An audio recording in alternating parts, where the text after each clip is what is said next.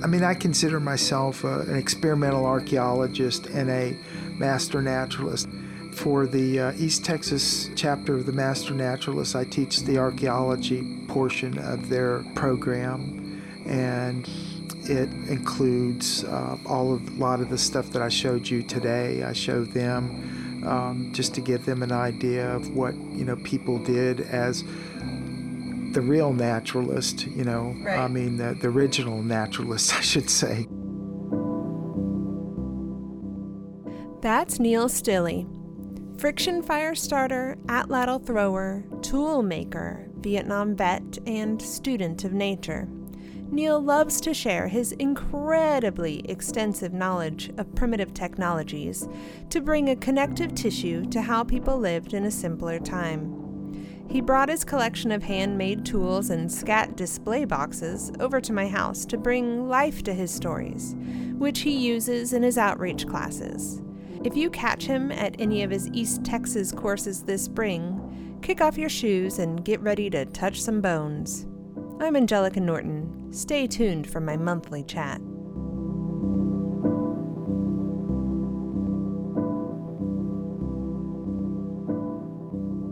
Hi, Neil. Hi, Angelica. Thanks for joining me on Chatty Crafties, a show where I celebrate my creative friends to get inspired by everyday art. I've known you my entire life since you were a friend of my parents, and I'm assuming y'all met at Peaceable Kingdom? Yes, yes, it was at Peaceable Kingdom where I met your mom. Yeah, in the late 70s or something? It was uh, 1976. Okay. Um, I've known you as my parents' friend, a primitive guide of sorts on our camping trips. I thought it would be interesting to get to know you as a colleague and understand your creative side, since it's different than the cultural norm of what creative means. Before we get into that, uh, I wanted to start with a weekly inspiration. My inspiration this week was going to QuiltCon, which is a quilting convention, and I went with uh, my sewing buddy Sarah, who I've had an interview with on the podcast. And there were so many different types of quilts there that they weren't just a shape repeated, it was like painting with fabric. And I was so inspired by it that I went home and kept working on the quilt blocking that I showed you Oh, earlier. you showed me that earlier. With the yeah. paper piecing. Um, and so it, just really got me fired up about just doing more uh, sewing and, and just looking at it in a different way. Is there anything this week that is kind of firing you up or inspiring you? Well, coming out here and talking with you has inspired me. Hmm. Um, I haven't done much in, in the way of uh, primitive technology uh, uh, teachings and stuff lately, but this is kind of a uh, moment to get back into that and talk about it and share it with other people. And so I'm really excited about that. Oh, fun. I'm so glad. When did you get interested in archaeology? boy, as a kid, we used to find projectile points in our backyard, and I kind of dug in the backyard to see if I could find more. Of course, I didn't find anything, but I did find a couple, and so that uh, just kind of got me interested in it. And then later on, um, I read National Geographics, and they had uh, Primitive Man in there, and that just got me interested. And then as I got older, I started studying um, primitive technology and just uh, read books and went to uh, primitive technology gatherings and um, learned a lot of stuff like that and found out there were a lot of other people like myself out there. And so it just kind of just continued on and on and on. And as a river guide a lot of times we uh, would pass places that were archaeological sites. And so I got to know the sites through the uh, literature that I studied about the places in Big Bend where I river guided, and um, it just started snowballing from there. You know, it just is.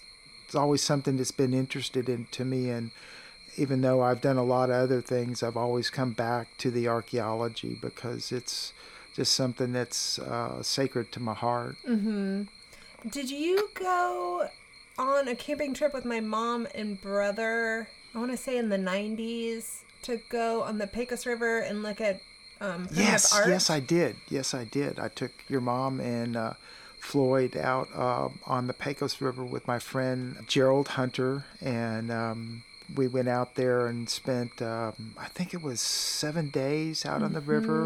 And um, I had gone down the Pecos River once before with uh, my friend Gerald, and um, I just happened to just come across a lot of rock art uh, sites and stuff, not knowing where they were, but just having a gut feeling and having myself being in touch with the, I guess, the spirits that are out there. And the Lower Pecos is full of spirits. It's really a, uh, to me, it's kind of a sacred place. What is the creative overlap between archaeology and what you do? Well, what I do is basically part of anthropology and part of uh, archaeology. Anthropology is the study of cultures, and archaeology is the study of the materials that the culture makes. And so, um, what I do is I take that archaeology and that anthropology and make um, uh, tools and show people how the people, uh, the prehistoric people before 1500, as we talked earlier about, um, the pre contact people, how they lived and uh, how they were able to live off the land and know the plants, the animals, and everything. You talk about people being master naturalists. Well, those people were supernaturalists Oh, yeah, yeah, yeah. because that was their life. I mean, their life was the world that they lived in, and so they uh, uh, were very uh, perceptive to what was going on in the world, in their immediate world, not the bigger world, but just their immediate world. Right. And so, um, a lot of times that kind of shaped what people did, the materials that they had. Um some people had uh, uh, stone material, some people didn't have it, so they used bone in place of stone material, uh, like we looked at earlier, and at, at some of the uh, bone tools. Um, and um, they uh, used a lot of the uh, technologies that they came up with. I mean, I don't know how they came up with them, but they just seem to have a, a different sense of being, and um, you know, were more perceptionate to the world and the materials that they had. Because like nowadays, we go to different stores and we have all this propaganda that we get hit with. Well, in those times, they didn't have that stuff. They had to rely on the natural world that they lived in to uh, to live, not survive. People say, "Oh, they survived." No, they lived pretty well because uh, when the Europeans came to North America, um, the North American continent was full of Native American people. It was just lots of them everywhere, and if they were just surviving, there wouldn't have been so many people out there. Um, you know, they were they were living uh, pretty good. Um, the Lower Pecos people uh, probably had it pretty good uh, because there was lots of plants out there that they could utilize. Um, they had to do special things to them, like build earth ovens to make the lechuguilla and sotol uh, edible, but that was part of their uh, existence. You know, they just had a natural feel for uh, certain things, and I don't know how they figured out how to cook lechuguilla or sotol, but they did, and they used it for quite a long period of time about 3,000 years. They were out there using these plants and stuff, and that's a long time. You know, our society has only been here for, in North America for, oh, I guess a little more than 500 years. Okay. I think, if I got Yeah. my math right. Oh man, so for 3,000 years they were living that same way. yeah, yeah. And for our listeners, um, Neil and I got out a bunch of tools that he brought and examples of materials, and I took a bunch of pictures so I can put them on the blog post at chattycrafties.com and on the Instagram page so that you can kind of picture these these things that we're talking about. What made you want to create primitive tools? Well, I like sharing with people, and I've learned a lot of things over the years. I've been doing primitive technology for about 35 years or so, And um, I found that, you know, people are interested in prehistoric people. And since I've had the opportunity to work with a number of different people, uh, some of them have passed on, you know, now I have the, uh, I wouldn't say it was the burden, but I have the pleasure of carrying on that mm. knowledge and sharing with other people what I know. And I think that's important that we understand where we've come from and hopefully we get a better idea where we're headed. Um, you know, in, in ways of understanding the natural world and how it functions and uh, what you can utilize out of the the wilderness or the the desert as it may be with the lower Pecos people. Yeah. Like for landscape designs, we encourage users, homeowners to like go out and sit and listen and and enjoy like a very cultivated experience. Right. I mean, people like landscaping because they like plants. Mm-hmm. And we're all connected to plants no matter what you think. Even in an office, we have office plants. Right. You know, so we bring the outdoors in, and um, as a landscaper, uh, you get the opportunity to plant things that help people understand or feel, uh, not understand, but feel the natural world. Right they feel an ambiance uh-huh. of nature that is out there and it just brings them closer to that world and if you took all the way the plants and just had concrete people would be really uptight but right. plants and nature help us become more at peace with ourselves i think. At least that's the way with me. Right. You know and you brought in some recordings. So we're listening right now to frogs and crickets and toads. And toads. Um, tell me about what we're listening to. Okay. Um, I worked with the uh, Houston Independent School District's Outdoor Education Center at uh, Camp Cullen in Trinity, Texas.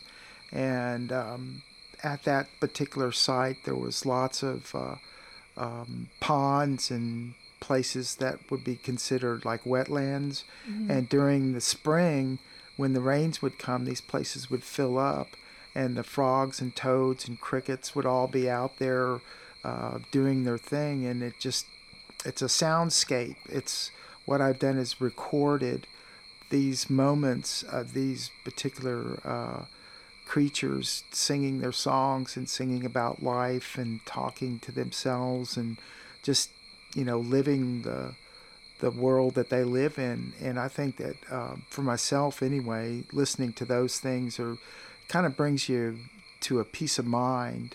You know, it's just very relaxing and, and soothing. And um, I recorded those uh, for that purpose. Uh, originally, I just thought, well, gosh, this is pretty neat stuff. I'll record it. And now that was back in the uh, 80s and 90s when I recorded uh, these things, and I've recorded them on uh, um, cassette cassettes, yeah. and now I turned them into MP3s, and now I've made a, a CD which we're listening to. Yes, and a, a CD that I had to look for a CD player to be able to play. yeah. So quickly they become obsolete. Um, but it's great that you're able to keep finding a way to keep listening to this recording from what did you say 80s 80s and 90s yeah that's nuts. It's white noise before there were apps for that. Yeah. Highly coveted. Yeah. We looked at a lot of really interesting fire starting uh, materials in the boxes. What can you tell me about the Shumla Notch project? Ah, okay, the and, Shumla Notch. Yeah, yeah, that's that's something that I rediscovered um, I didn't discover it because the Lower Pecos people did. I just rediscovered how they were making their friction fire. And what they did was they had a, a way of doing friction fire using a fireboard that everybody uses, but their fireboard was different. Um, most people in North America had uh, a notch on the side and they could get uh, two or three embers out of that notch. Well, the lower Pecos people were very innovative and they um, drilled a hole into the uh, fireboard and then they cut a notch, which I call the Shumla notch, right into the bottom of the, the hole or the socket. And then they drilled down and an ember would form and they would get one ember per socket. But that socket and that notch make it so that when the wind blows, it doesn't blow the uh, ember away. And that's something that a friend of mine and I discovered when we were out in the open uh, doing friction fires, starting for a um, place that I do some work at, at Caddo Mound State Historical Site. And um, it just was amazing how innovative this notch is just when the wind's blowing and out there in the lower pecos there's lots of wind out there um, it's a pretty windy place so were you showing these friction fires um, when the tornado hit last year yes i was okay so you were saying it's april 13th 2019 at 1 p.m. At 1 p.m., um, a tornado hit Mounds, Texas. Well, it dropped on top of us. Okay. The tornado just came out of the sky and dropped down right on top of us, yeah. and um, it was it was pretty scary. Um, yeah. I had an oh shit moment. Yeah. Um, as I looked up and saw the buildings start to fall apart and debris flying all over the place, and uh, kind of got knocked out for a while. And the next thing I remember is I was uh, helping other people who were injured more than I was. I had a gash in the side of my head, but I guess it didn't stop me. I just was kind of dazed a little bit. Your medic training kicked oh, in. yes, medic mode. yeah, because you were um, in army. Army. okay, so in the army, you were a medic. Yes. And um, were in Vietnam. When did you get out of the army?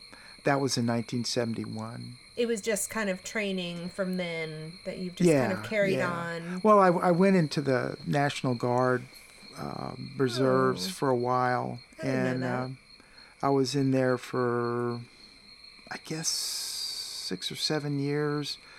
Uh, six years was the extended uh, time that you served, and then you could reenlist, and I think I reenlisted for one more year and got out after a, I was involved in a bad helicopter crash mm-hmm. at Fort. Hood, mm-hmm. and that kind of took the air out of my sails. Right. Okay, so we're talking about the Shumla Notch at Caddo Mounds, and so the Shumla Notch and all of this, the the stuff that you showed, it's kind of like this outreach program you do through the um, Texas Historical Commission. Yeah. I'm a uh, volunteer archaeology uh, steward for the Texas Historical Commission. And what I do for them is I go out and I do outreach educational programs. Um, similar to what we were doing this afternoon, looking at all the tools and and um, scat samples that I have and stuff uh, of that nature, um, and talk to people about how these things were used and uh, how they uh, made them, and I've made uh, the majority of the tools that I have. I have a few things that I didn't um, make myself, but mm-hmm. I had other people do that so I could have examples yeah. of the uh, types of tools that I just couldn't make because I don't have the the flint knapping skills that I'd like to. I did some flint knapping, but I'm not much of a flint knapper. I'm more of a friction fire starter and atlatl and rabbit sticks. Yeah, so you made the atlatls too. I remember you came and taught a, a, class at Kincaid when my mom was the art teacher there, and it was atlatls. You, I don't know if you were teaching us to throw atlatls. Yes, I was teaching uh, people how to throw the atlatl and, and just teaching them about what the atlatl is all about because. Uh-huh most people don't know about the atlatl. Um, and the reason is, is because when the uh, uh, Europeans came to North America, what they saw was most people, native people that were here, using the bow and arrow. Right. So that got written down, but the atlatl had kind of gone out of it, phased out. Oh, about a 500, maybe a thousand years before the bow and arrow. Oh, uh, okay. And so uh, by the time the Europeans came, everybody was using the uh, the bow and arrow, with the exception of the uh, Aztecs who used the atlatl, and that's where we get the word for spear thrower is atlatl. It's A T L A T L, and it's an Aztec word meaning spear thrower. Huh. And they were using uh, atlatls. They didn't have the bow and arrow down there, which is kind of interesting. yeah. When everybody north of them were using bows and arrows, they had armies that were using the atlatl, and they were pretty uh, aggressive people with the atlatl. They uh, had uh, obsidian points, which is a volcanic glass material, and um, powered by an atlatl, uh, that would bring a big deal of hurt on somebody getting hit by one of those. And can you describe what the atlatl looks like? Well, the atlatl is like an extension of your arm. Okay. And it is a uh, generally a flat piece of wood with a hook on one end, and that's where the uh, end of the dart fits. And the dart is what is being thrown, that atlatl dart, and it has a um, um, a depression in the end of it that fits into the hook, and then it extends along the uh, the atlatl, which is probably oh, about the length of your arm if you put it underneath your armpit and then extended it out. Okay. And um, then you arch back and then you throw it and pop your wrist. And it gives you uh, 200 to 250 times greater impact power than a handheld spear that's thrown. So that's pretty significant. You know what this reminds me of? Uh, a dog throwing toy where you put the tennis ball Oh, at the end and you kind of fling it out the end. Yes. A modern atlatl. Yeah. And lacrosse is similar to that. Oh. they put a ball and they have a long Uh-huh. stick and they put a ball and they sling it with two hands and they uh, originally the um, uh, lacrosse um, came about by people wanting to uh, uh, attack other people and so they would put stones and they would heave the stones with the uh, what we call the lacrosse stick and they would heave the stones at the other people at a great distance. And so this way it became a weapon, but then it became a game um, that the uh, Native Americans played. What? You know, That's the origin of lacrosse? I believe so. That's bananas. I never knew that. You use plants for edible and medicinal purposes. Um, there's some creativity for knowing how to ID and use raw material. How can animal scat play a part in plant ID? Well, animals like to eat fruit, and the fruits and seeds uh, are all together. And when the animal digests, what comes out is uh, what we call scat. Um, and in the scat, the seeds haven't been digested. So you can look at the scat. Uh, take, for instance, the persimmon. It only uh, bears fruit in the fall. And so if you find a coyote scat sample and it has uh, persimmon seeds in it, you know that the persimmons are ripe and that you better go get them before the animals get them all. Oh, sure. And then it helps you identify what kind of plants are in the area. If you were new to the area and you knew the seeds well enough, which I think people did in the past, uh, like I've learned, and it just becomes a, um, a kind of a seek and find. You seek out different things. You run across a trail. There's some scat. Coyotes like to uh, do their pooping in a certain place, and so if you wanted to really understand the environment, you could go look at their scat and the places at different seasons. During the summer, you'd find grasshoppers and insects in their scat. Um, in the fall, it would be in certain areas where persimmons grow, it would be persimmon seeds. Um, and um, in the winter, there is no seeds, there's just bones. So if you found some Huh. scat that had just bones, you knew it was winter scat. And if it had insect parts in it, you know it's summer scat.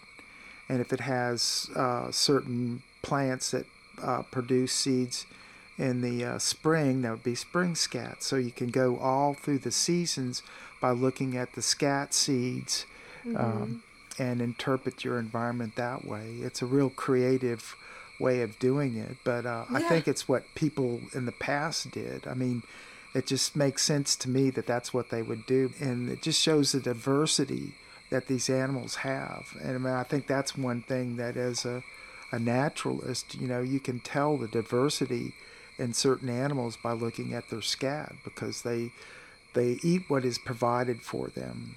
You know, they don't grow crops or anything like that. Right. And so they just go after what is available and that way you can interpret the scat in that in that manner.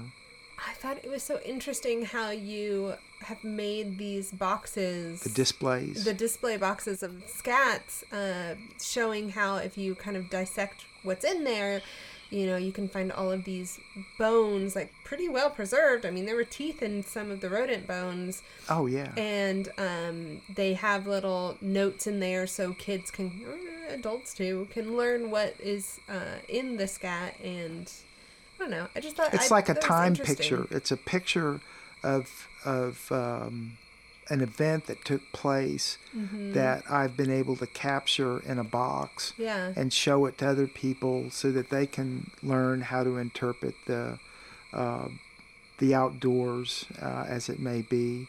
And um, I think that's really neat because the more you understand about the outdoors, the more you become comfortable with it, and the more it becomes your friend instead of your enemy. So a lot of people are afraid of the outdoors, you know, and I think that it's uh, it's a shame because the outdoors is something that the, the wilderness um, happens to be uh, a place at peace. It's just changing. okay there we go what's this one Uh, this happens to be uh, another a swamp scape. Uh, let me see here. Um, it's got narrow-mouthed toads.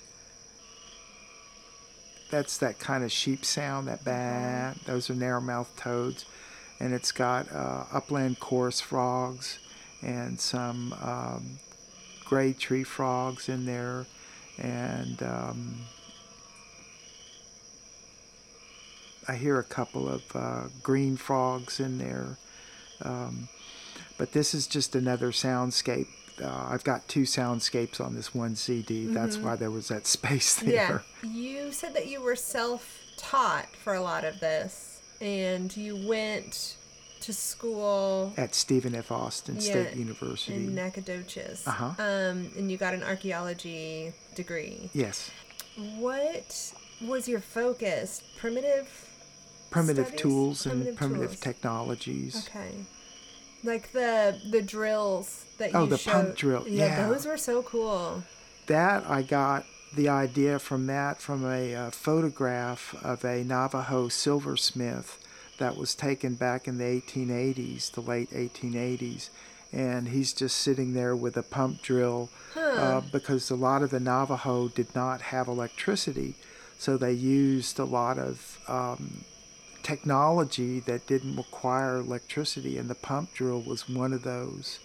Huh. and um, they just took replaced the stone for steel and um, so that they could do different things in it but uh, uh, it's a neat thing you know? No electricity works all the time. Don't have to worry about paying the electric bill Yeah. or anything like that. The one thing that i would um, say that i uh, rely the most on modern technology is a tent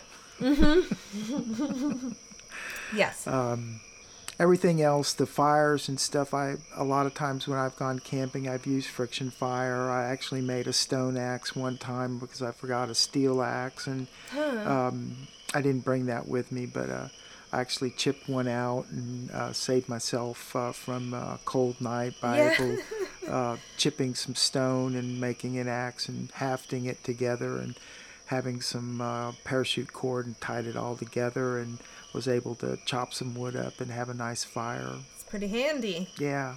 We went camping, I want to say I was 16, so either 90, I want to say 97, 96 or 97.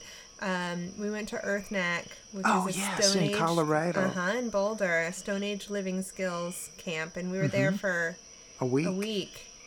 And that was, I want to say that was the first time I'd gone camping that long, but I'm sure that my parents took me camping longer and I just didn't have a scale of time back then. Yeah. Um, and I'm pretty sure you showed uh, friction fires, and this I was, did a little bit of friction fire Yeah. showing there. I think that was my first um, understanding that there were other people in the world that, That did were strange Yeah, things. totally. yeah, yeah. I mean, my mom was interested in it, but I was just like, "What is all of this stuff that you're doing?" What's it all about? Yeah. Um, and they had, I think there was someone that had a didgeridoo that they taught how to play. And I think you made a didgeridoo out of a piece of PVC pipe. I did, yeah. I did do that there. You Uh, still have that? I don't know. Probably back at my brother's house in the garage Oh, okay. somewhere. I'm sure. Because I still have the didgeridoo that I got from the guys Yeah. that they uh, took a, uh, dead aspen and found a way that they could bore a hole just like an insect would, and uh, created a um, a uh, aspen didgeridoo, and it's really nice. I Oh, cool. I still play it once in a while, but not near enough. I think I my just- mom bought me one when I got back, and I played it for like a month, Oh. and then like set it somewhere. it's nice to be around a lot of other people with a didgeridoo because it just kind of um, creates an ambiance, and then everybody starts getting into the drones Yeah. and the and the different sound making and stuff like that. When you have several of them together, it really sounds neat. Yeah, yeah. And um, there was a lot of plant identification at Mm-hmm. the camp where someone would go and lead the group teaching different plants that are edible or medicinal. And I think she even, ta- if it was a she, my memory says it's a she. Um, yes, I think you're right. They taught a, how to make the the medicinal, salves. the salves, Yeah. and um, and the different tinctures Yeah. and stuff like that. Uh-huh. Yeah. I'm, I'm pretty sure my mom kept those for a very long time. And I, I just liked the idea that everyone was so resourceful up there. Like if someone Oh, was yeah, yeah. injured, you know, they're like, hey, try this plant. It's a village. Yeah. Everyone is just there to help each other. And I, I can't remember if it was the time that we went or the second year that I went, but someone had a goat that they brought and like showed how to um, like drain the blood out and then like cook Oh, it. that was the first one. mhm. Yeah, it I was a veg- sheep. it was. It was oh. a sheep. See, I didn't eat it because I was vegetarian. But It was a it was a sheep, and um, Uh-huh. okay. they uh, they butchered it and showed how to do that, and then uh, um, they uh, cooked it in an earth oven, Uh huh. Uh huh. and um, they didn't have very good plants to uh, layer and put around the the meat and stuff like that because after it got cooked, it tasted kind of grassy. Okay. All it wasn't the best in the world, but you know, in a pinch, it was cooked meat and it was it was delicious. You know, other than the taste of the grass and Mm-hmm. and that's uh, one of the things like we were talking about the uh, the Shumla Notch and Mm-hmm. um, it's connected to the uh, the earth ovens that the lower Pecos people had and um, they cooked lechuguilla and sotol in earth ovens, but they used uh, prickly pear cactus and the leaves off of the uh, the plants themselves and covered it and then put uh, dirt over top of it and cooked it for uh, about 36 hours. So an earth oven, you were explaining to me, and I guess I hadn't seen an earth oven if that's what they used up in Boulder. Yeah. It's basically a hole in the ground, and then you put rocks, Well, you you, you put you- the meat put- or whatever in the hole. right, but you got to build a fire first. Okay. You you dig a hole, and then you get wood, and then you place stones in between the wood, and then you light the the wood on fire uh, Uh-huh. using the friction fire, of course. And then once it's start going, um, the flames come up into the rocks instead of being down at the bottom. So having them interspersed between the the different uh, pieces of wood allows the rocks to get up a high temperature. Sometimes you can get up to 1100 degrees Fahrenheit. And um, as we looked at a piece of fossiliferous, fossiliferous limestone, that's a mouthful Yeah. um, its natural state is a yellow color, Mm-hmm. and then when it's fired up to uh, 1100 degrees Fahrenheit, it turns pink. Yeah, that's really cool. That's very diagnostic of finding places where the lower Pecos people were building earth ovens. Is when you see that pink limestone with the fossils in it, you know that it was used in an earth oven. So it's very, um, like I said, diagnostic of determining whether this was a, a used place for an earth oven or not. Mm-hmm.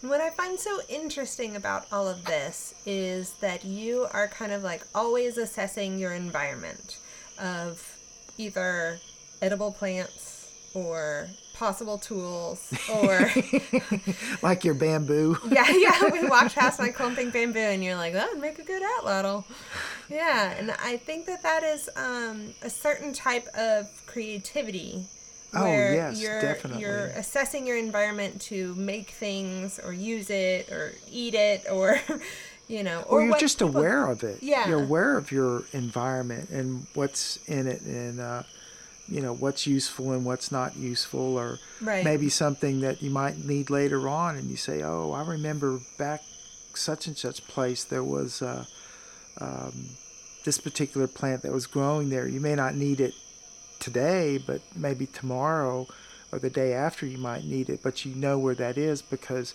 um, I believe that people in uh, prehistoric times had a good sense of uh, of where their um, surroundings were. I mean, they knew where the trails were, they knew where plants were. They just they knew their geography real well because a lot of times they did travel uh, from one from one place to another as they used a lot of materials and stuff. They may move to another spot and allow the other location to kind of grow back, and um, then they go to a new location and then harvest the plants. Huh. Um, that's where you get the name hunter and gatherers um, because they hunt and gather in different locations. but they would move their campsite Yeah. to actually do that they didn't keep the same campsite and then go gather and then come back Sometimes they did they did that too, Hmm. but then once um, things played out, um, you know, you can only go so far Yeah. and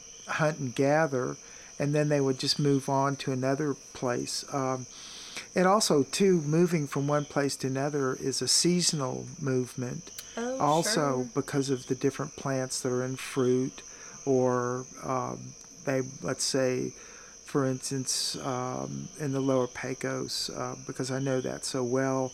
If I was living out there and I knew it was fall and the persimmons were coming, I'd move to where those plants were. If it was close enough that I could go back to my camp, I would stay there. But if I had to move to a different area because I um, got all the fruit and stuff from that particular area, then I'd move to a new area and collect. Yeah, that makes sense.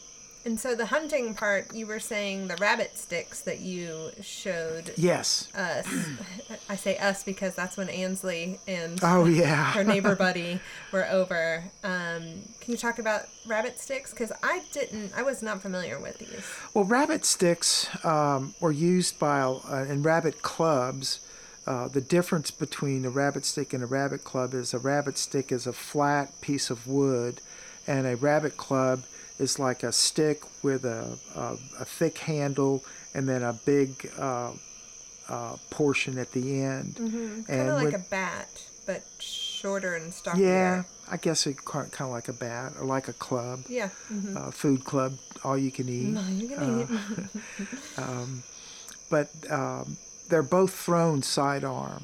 Okay. And the rabbit clubs were used in the east because there's lots of trees and stuff. And if a rabbit club hits a tree, it just bounces off.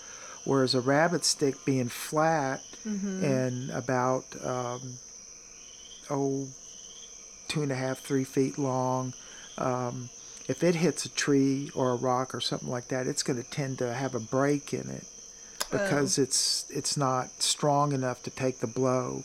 And so out in the desert areas where there, where it's flat and open spots and stuff and not like a forested areas, the rabbit stick that the lower Pecos people used was uh, very helpful in dispatching um, jackrabbits mainly Uh, they have a lot of jackrabbits out there, and they're kind of dumb to a certain degree because they'll just sit there and make a really easy target to Huh. hit.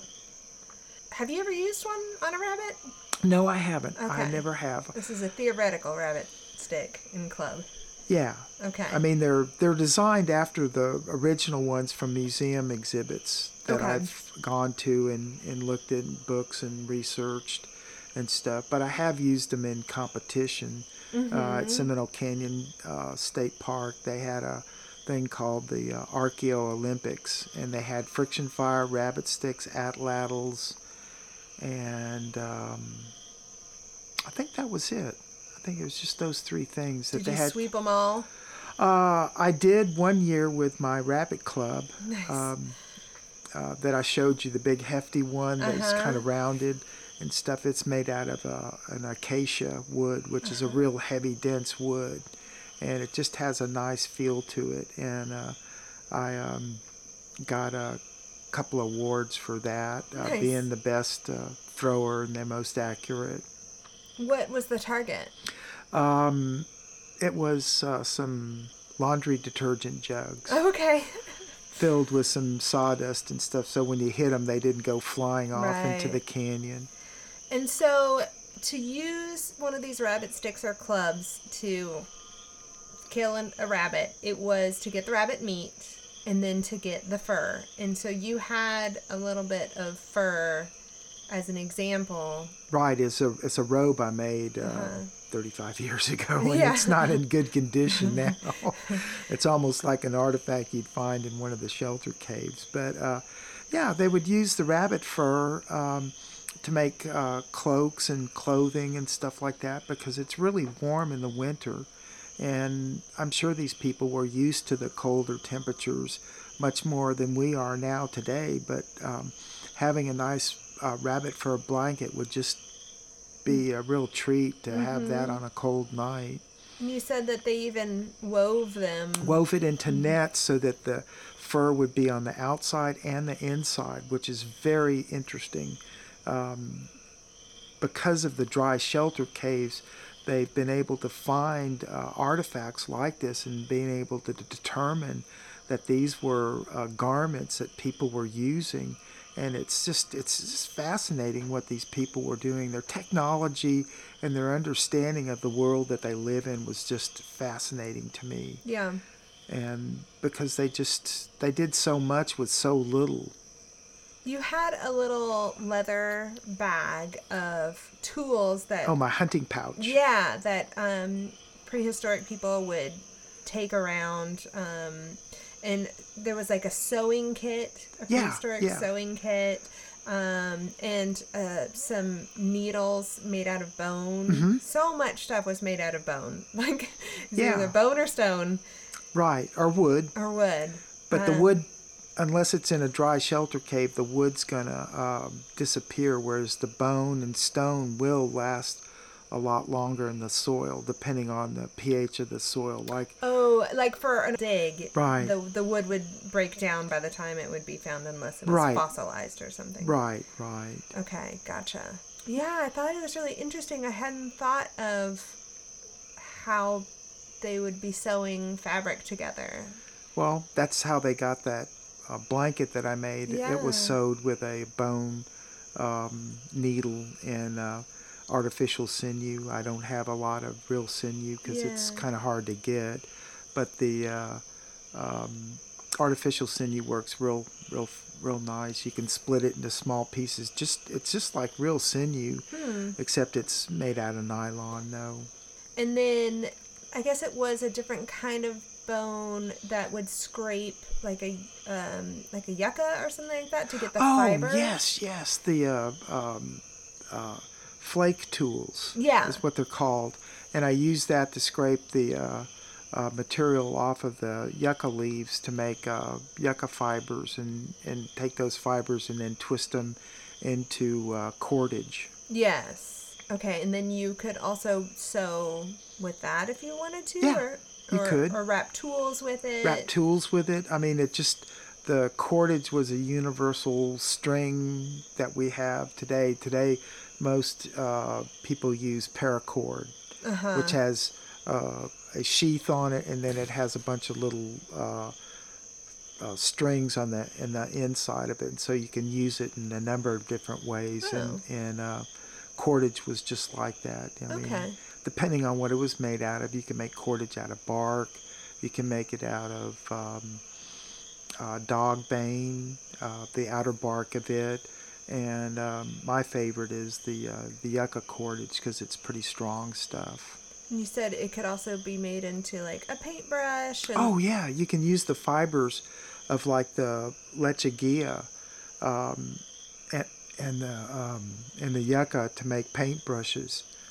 And is that how um, Paleo Indians would paint on the rock walls? Sometimes they used paintbrushes. Other times they used uh, crayons that they made. Um, Huh. they would take the deer fat um, or the bone marrow from the um, from the deer, and they would mix it with. Uh, and this is in the lower Pecos and other places where uh, uh, yucca grows because yucca works as an emulsifier. Uh, with the fat, and then you put in the pigment, and then mix it up, and then you've got a paint that you can use um, to um, um, paint pebbles or do uh, murals in a, in a rock shelter and stuff. And the crayon, I'm not sure how they made the crayons, but they did have crayons because there is evidence of the crayon marks as opposed to Like a A brushstroke? a brushstroke. Okay. I had no idea they used crayons. I think it was Crayola brand. Yeah, that's where it started. Is there anything that we haven't covered of like the many boxes you brought that you'd like to talk about that we haven't yet?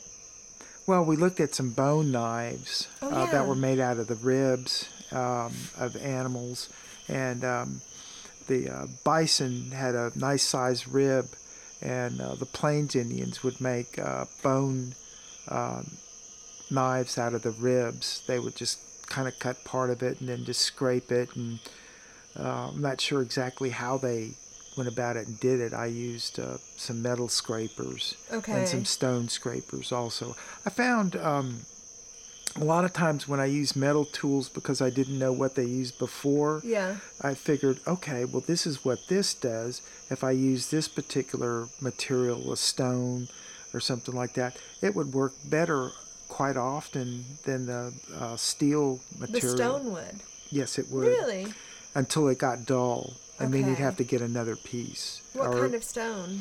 uh, chert. Okay. And I say chert because most people uh, look at the material and call it flint, but flint is um, kind of synonymous with the word chert. They're both the same material. They're it's a silica. Okay. Um, and is flint knapping? That's making things like arrowheads, right? or projectile Or points. projectile points. Um, and then isn't there like a flint and a gun? yes, gun flints. Okay, is it Uh-huh. the same? It's chert. It's Yes. So. Do you use flint to start fires for friction fires? Um, not friction fires, but you use flint and steel. Um, to- there's a steel striker, Uh-huh. and then you take the uh, uh, you use char cloth, and char cloth is uh, nothing but um, uh, mostly what I use is uh, old uh, cotton T-shirts, 100% cotton. Can't use synthetic stuff. Okay. 100% cotton and put it in a, a steel container, a small container, and uh, it has a little hole in the top, and you put that on a fire, and you burn the the material, the cloth inside there, without oxygen because the heat causes the uh, material to start smoking, Uh-huh. and then it gets hotter and hotter, and it burns the material without catching on fire, and this is the way you get carbon. And flint and steel um, uh, relies on having this carbon material that you take the steel striker and then you have uh, your piece of stone with the uh, carbon material on top and then you take the striker and you come down on top of it and it cuts a piece of uh, the steel off and for a split second that spark is about 450 degrees Fahrenheit, or a little hotter sometimes, depending on the material that it's made out of. But it's hot enough that when it hits the carbon cloth, it causes it to become a huge ember, and it's hot.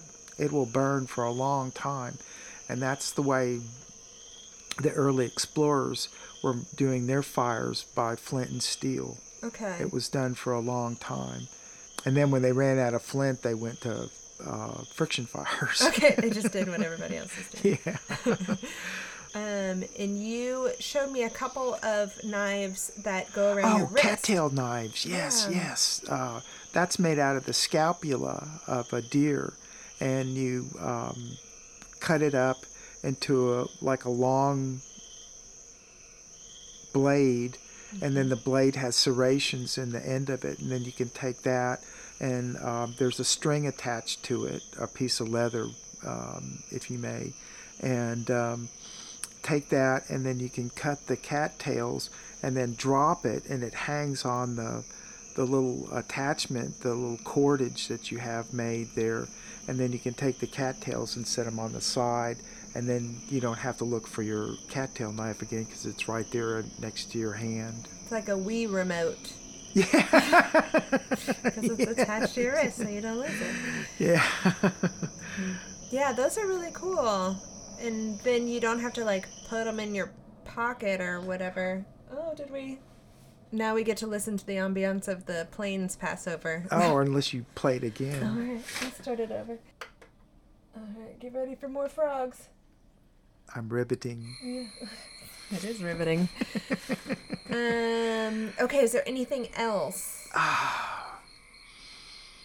There's so much stuff you brought to like remember all of the things. Um, And I guess what is the is there a creative overlap that like a general creative overlap that you want to talk about like Well, all of the stuff is. Um, I mean, I consider myself a, an experimental archaeologist and a master naturalist. And I took a course from Texas Parks and Wildlife and um, became a master naturalist, which was really not much for me because I already knew quite a bit, and there were a few new things that I didn't know and you probably taught them stuff while you were there well, taking I the did. course. I, I did. I um, for the uh, East Texas chapter of the Master Naturalists, I teach the archaeology portion of their program, and it includes uh, all of a lot of the stuff that I showed you today. I show them um, just to give them an idea of what you know people did as the real naturalist. You know, Right. I mean the, the original naturalist, I should say yeah. um, and um, it just opens up a, a whole new uh, realm of, of thought because they get to touch things and see things. And as a, museums go, they're really neat, but they're stagnant. And um, a lot of kids want to touch the things and stuff. Adults too. Yep. And if you touch something and hear about it and see it, it makes a bigger impression on you than just seeing something in the um, in the window. For me, um, when I went to museums and I saw neat stuff in the windows, I wanted to make one. Yeah, yeah. I didn't necessarily want to touch it or anything like that, but uh, I just wanted to go out and replicate it, you know. And that's what I've done is I've studied through museums, collections, and the museums uh, that they have things on exhibits, and through books. Um, that have different things on nature and uh, primitive technology. And um, I go occasionally, uh, not as much as I used to do, uh, like what we went to the Earth Knack primitive technology gatherings. Yep. And uh, I learn things from people, and people learn things from me. It's Yeah. a, it's like a small village coming together as a reunion, you know, and everybody shares their technology and their stories and stuff like that. And Yeah. uh, it's a real um, it's a real neat feeling to be in in one of those primitive technology gatherings because most people that come to them are really um, nice people, gentle people, and um, they uh, have an interest in the technology of the past, and that's what kind of brings them together is that that uh, yearning for that the past.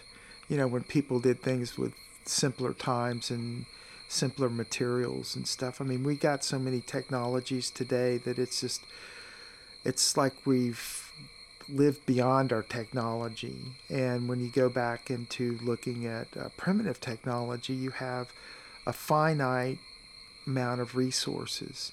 And within those finite amounts of resources, there's a lot of things that can be done if you're creative.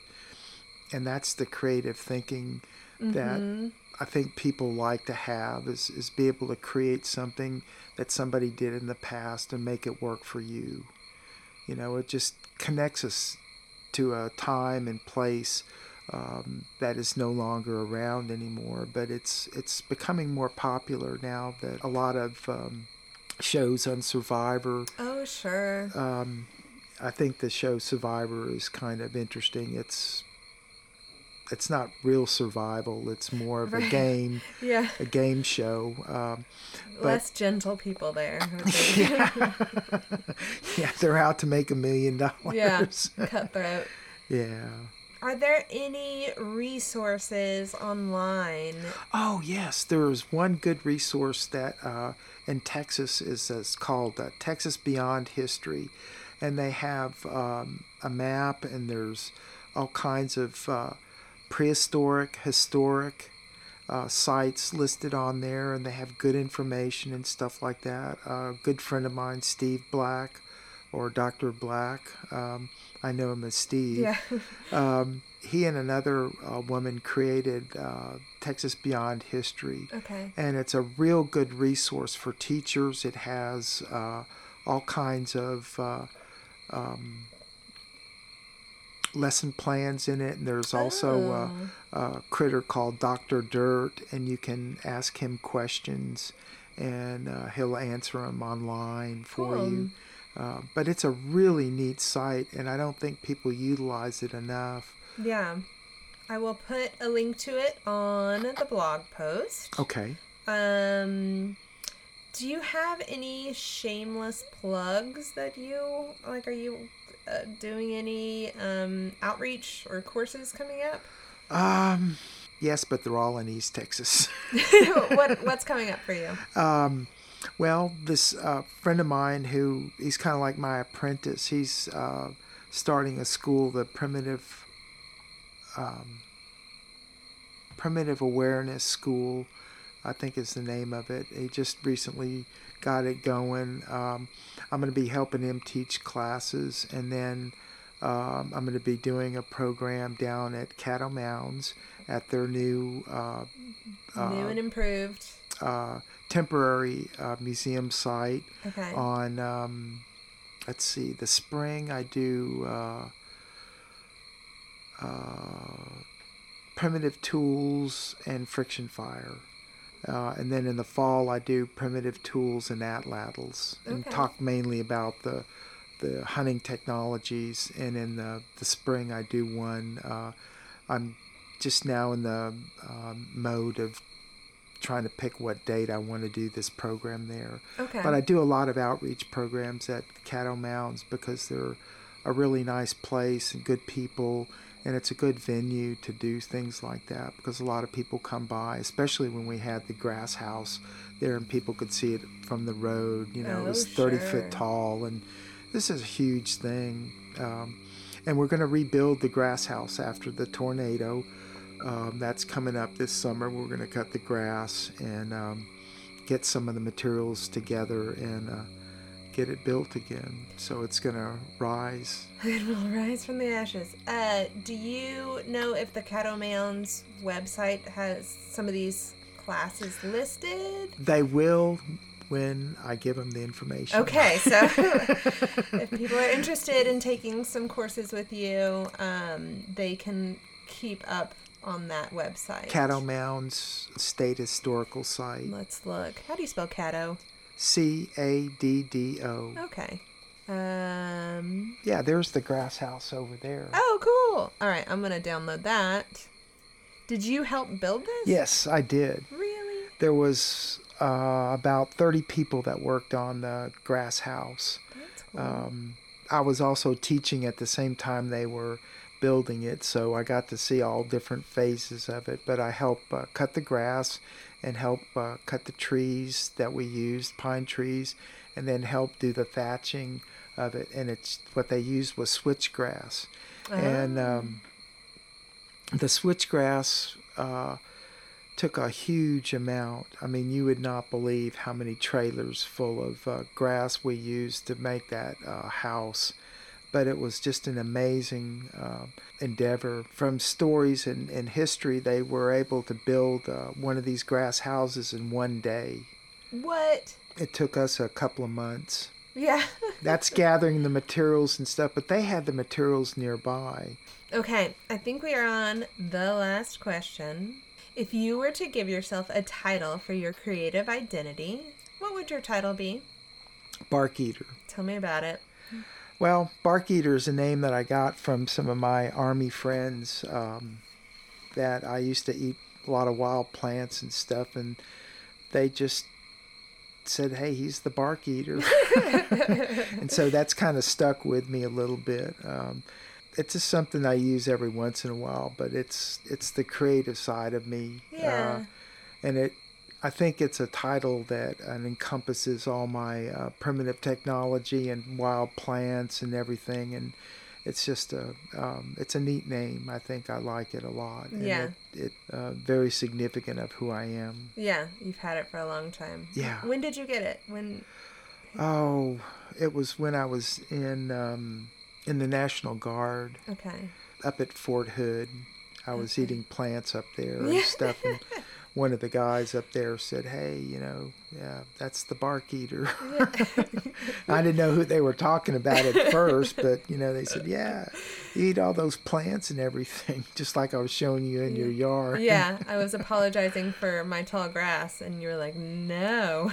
it's a feast. Yeah. it's like, okay, I'm glad I didn't mow. Um, well, thank you, Neil. Well, thank you, Angelica. Yeah, and thanks to our listeners. I hope you'll stay tuned for more episodes of Chatty Crafties. Go to chattycrafties.com for photos, social media, links, and more. Why don't you go ahead and follow Chatty Crafties on Instagram and Facebook while you're there? This episode was hosted and produced by me, Angelica Norton. The calming intro and outro music was by Burm and Swale, and the soundscapes throughout the episode were recorded by Neil Stilley. Please rate and review Chatty Crafties at Apple Podcasts or wherever you listen. It really does help. Now, if you're hankering to get outside around the fire you just made, it's time to get your bones and go make some art.